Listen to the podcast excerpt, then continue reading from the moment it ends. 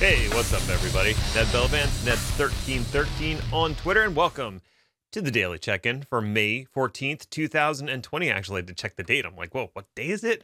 It sometimes it's getting a little hard to tell, but it is, in fact, May 14th, 2020. That's exciting. Today's topic is Thursdays on the Edge of Glory. Hmm. So that should be an interesting discussion. I thought I've been doing a lot of research and some analyst reports on edge computing, and I thought it'd be interesting if I just dedicated Thursdays to edge computing. I mean, A, it'll give me something to talk about every Thursday without having to kind of just pick my brain or other people's brains for a topic. And there's also just there's a lot to talk about here. So I feel like if you're looking for a bit of a primer on edge computing, this will be the episode for that primer. And then going forward, you can ro- watch the primer and then just kind of catch up as I roll through different topics. And I'm still learning about it. So obviously, I'm going to get some stuff wrong, but hopefully, I'll get some stuff right. Before we dive into that, I don't have any housekeeping stuff, but I do want to check in. How's everybody doing? Uh, it's, it's Thursday.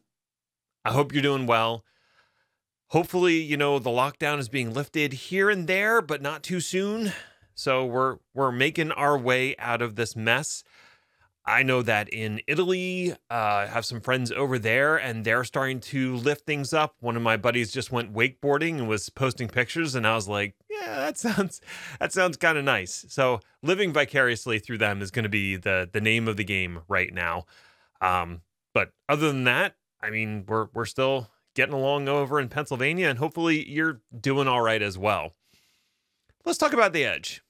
So, I guess you got to start like every edge discussion by defining what you mean by the edge because there are several de- different definitions and basically like marketers are hearing edge a lot. It's kind of like AI and ML edge is the new AI and ML and in that regard you're going to see a lot of things mentioning the edge in marketing materials because there's this perception that if you put edge on it people will be more likely to buy it I don't know if that's actually true, but that we go through cycles, right? There was DevOps for a while, like you can't buy DevOps, but I can sure sell it to you.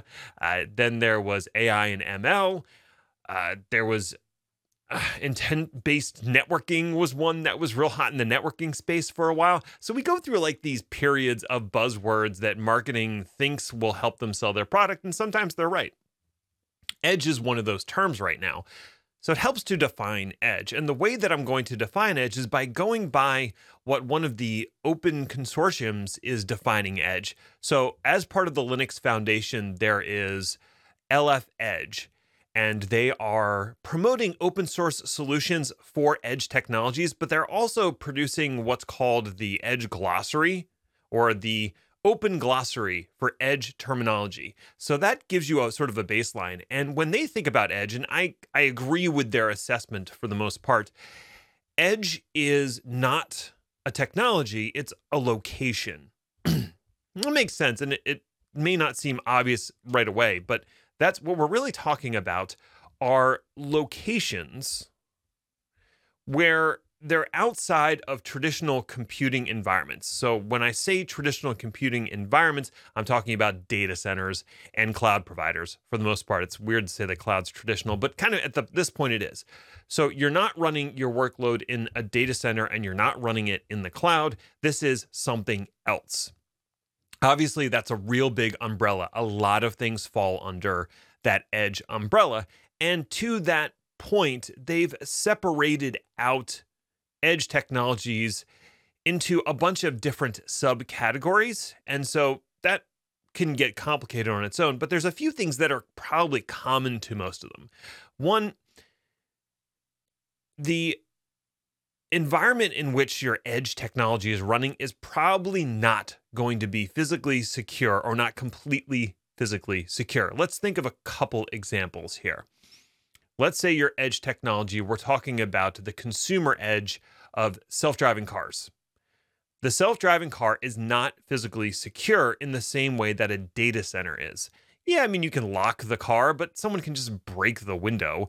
And also, you know, someone can drive away with it. you can't drive away with the data center. Okay, so that's not physically secure. Another example would be the base station at the bottom of a cell phone tower. That's a place where cloud computing, uh, edge computing, excuse me, could be happening.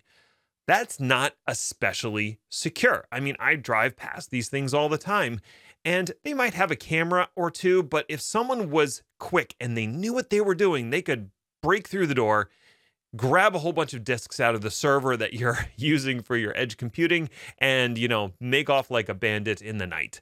And you might never catch them. So the assumption of physical security is diminished. There's also going to be restrictions on the location that you wouldn't typically have in a traditional computing environment.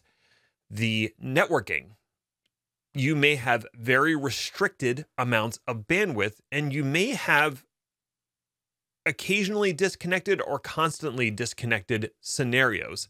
So, you know, for instance, cruise ships seem to come up a lot. And I don't know why that specific example, but let's just say ships in general, they move around and they don't always have the best network connectivity. We could consider a ship an edge location where computing is going to be happening. And we have to take into account the fact that it is often going to be disconnected from the cloud or other data centers. And so it needs to do things locally. That's one consideration. Another is power you are not guaranteed clean power. Uh, when I say clean, I mean the actual power coming into your unit is not going to be conditioned through a bunch of UPSs necessarily. So you have to take that into account. The power may also not be redundant. When you think about a data center, you probably have multiple electrical circuits coming in and a backup generator powering those circuits and a bank of UPS batteries. And you have like an A and a B and a C uh, circuits. So as long as you plug into two, you have redundancy. In an edge location, you're not going to have any of that, right? You may have UPSs and that's it. That's kind of important to know. Cooling. You may not have any cooling in your edge location environment. If you do have cooling, it's probably not going to be redundant and the air quality might not be that good. So, whatever devices you're placing in that edge location have to be able to deal with the fact that it may not be the most hospitable environment. And finally, space. We're used to a data center where you have racks and rows, and it's usually a traditional rack that's 42U high and 19 inches wide, and that gives us plenty of space to drop in big, you know, SAN arrays, to drop in big blade chassis with all this compute. In an edge environment, the amount of space you have is going to be heavily restricted. I mean, it depends on what the environment looks like. So, some of the vendors I've been talking to, um, Vapor IO, for instance, they have these prefabbed locations, uh, prefab construction that they can put into a location, and it has traditional server racks, but still, the amount of server rack space is going to be restricted. So, that's another thing to think about when it comes to edge computing environments.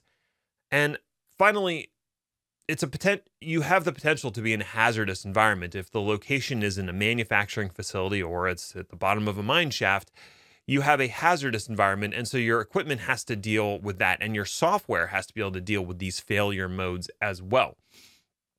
So that is kind of if when you're talking about edge 101 what to know about the location and the environment that you're going into that's a few things to bear in mind Another key differentiator is the scope and scale of deployments when it comes to the edge.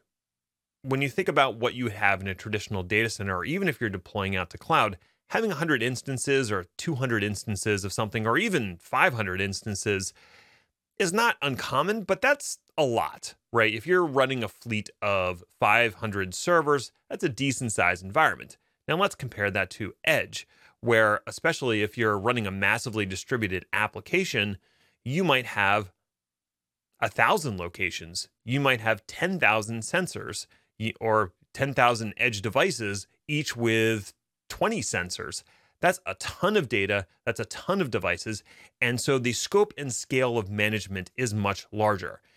Maybe you can get away with manual processes when you're running 500 servers. I mean, it's going to be painful, but you could do it. Are you going to be able to get away with manual processes when you're managing 10,000 devices across, say, 500 locations? Let's go with no. So, automation is going to be a key factor here. And being able to drive that remotely, because remember, you're not going to be on site. You don't have hands on site for these for most of these technologies.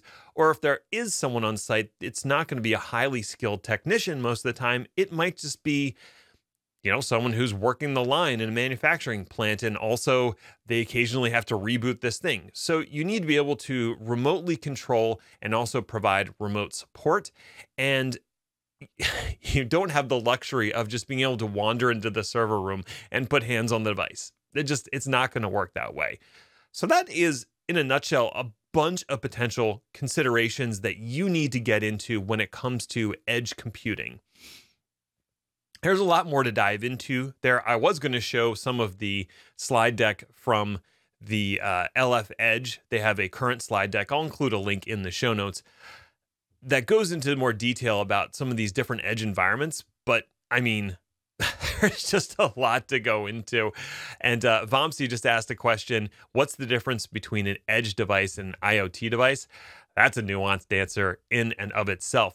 So I think my next Edge Thursdays or Thursdays on the Edge, I'd like to dive into the different delineations of the edge from the device all the way up to the cloud, basically, and where how you can divide out some of those individual things. So, for instance, if you're asking about edge devices, there is an IoT device, and then there are edge devices, and IoT devices could be considered sort of a subset of edge devices. And what are the other ones?